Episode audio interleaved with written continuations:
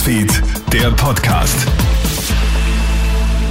Schönen Freitagnachmittag. Clemens Draxler hier im Krone-Hit-Studio mit einem kleinen Update aus unserer Nachrichtenredaktion. In Niederösterreich gibt es einen dramatischen Notärztemangel. Davor warnt jetzt die Ärztekammer im Bundesland.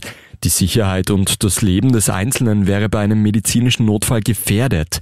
Laut Ärztekammer sind die Stützpunkte zu dünn besetzt und die Anfahrtswege zu lang. Einen freien Notarzt oder eine Notärztin anzutreffen würde immer unwahrscheinlicher werden. Noch im August sollen Vertreter des Landes, der Rettungsorganisationen und der Ärztekammer zusammenkommen, um Sofortmaßnahmen zu beschließen. Österreichs Haushalte zahlen um 45 Prozent mehr an Energiekosten als noch im Vorjahr. Das zeigt ein aktueller Preisvergleich zwischen Juni 2021 und Juni 2022.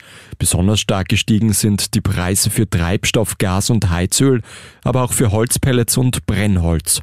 Das ist Wahnsinn, vor allem weil die 45 Prozent ja ein Durchschnittswert sind, sagt Thomas Berghuber von der Schuldnerberatung Oberösterreich. Wenn die Fernwärme um 90 Prozent steigt, wenn der Spritpreis sich für manche verdoppelt, wenn für manche die günstigen Strombezug hatten, der Strom früher 6 Cent pro Kilowattstunde kostet und jetzt 40 Cent pro Kilowattstunde, dann reden wir nicht mehr von 45, dann reden wir teilweise von 300 Prozent Preiserhöhungen. Und das wird arg.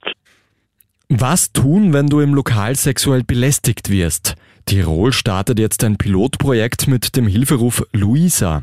Mit dem Satz ist Luisa hier können sich Betroffene von sexualisierter Gewalt in ganz Tirol an Türsteher, Bar- und Clubbetreiber wenden.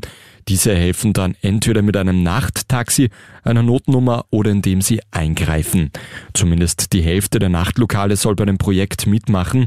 Tirol erhofft sich dadurch, dass es künftig zu weniger Zwischenfällen kommt. Den US-amerikanischen Fußballfrauen steht ein großer Gewinn bevor. Nicht aber am Spielfeld, sondern vor Gericht. Spielerinnen haben ja in einem jahrelangen Rechtsstreit bewirkt, dass sie das gleiche Gehalt erhalten wie die US-Fußballherren. Jetzt genehmigt ein Bezirksgericht auch noch einen Vergleich zwischen Spielerinnen und dem US-Verband. Demnach könnte den Damen demnächst eine Summe von 24 Millionen Dollar ausgezahlt werden.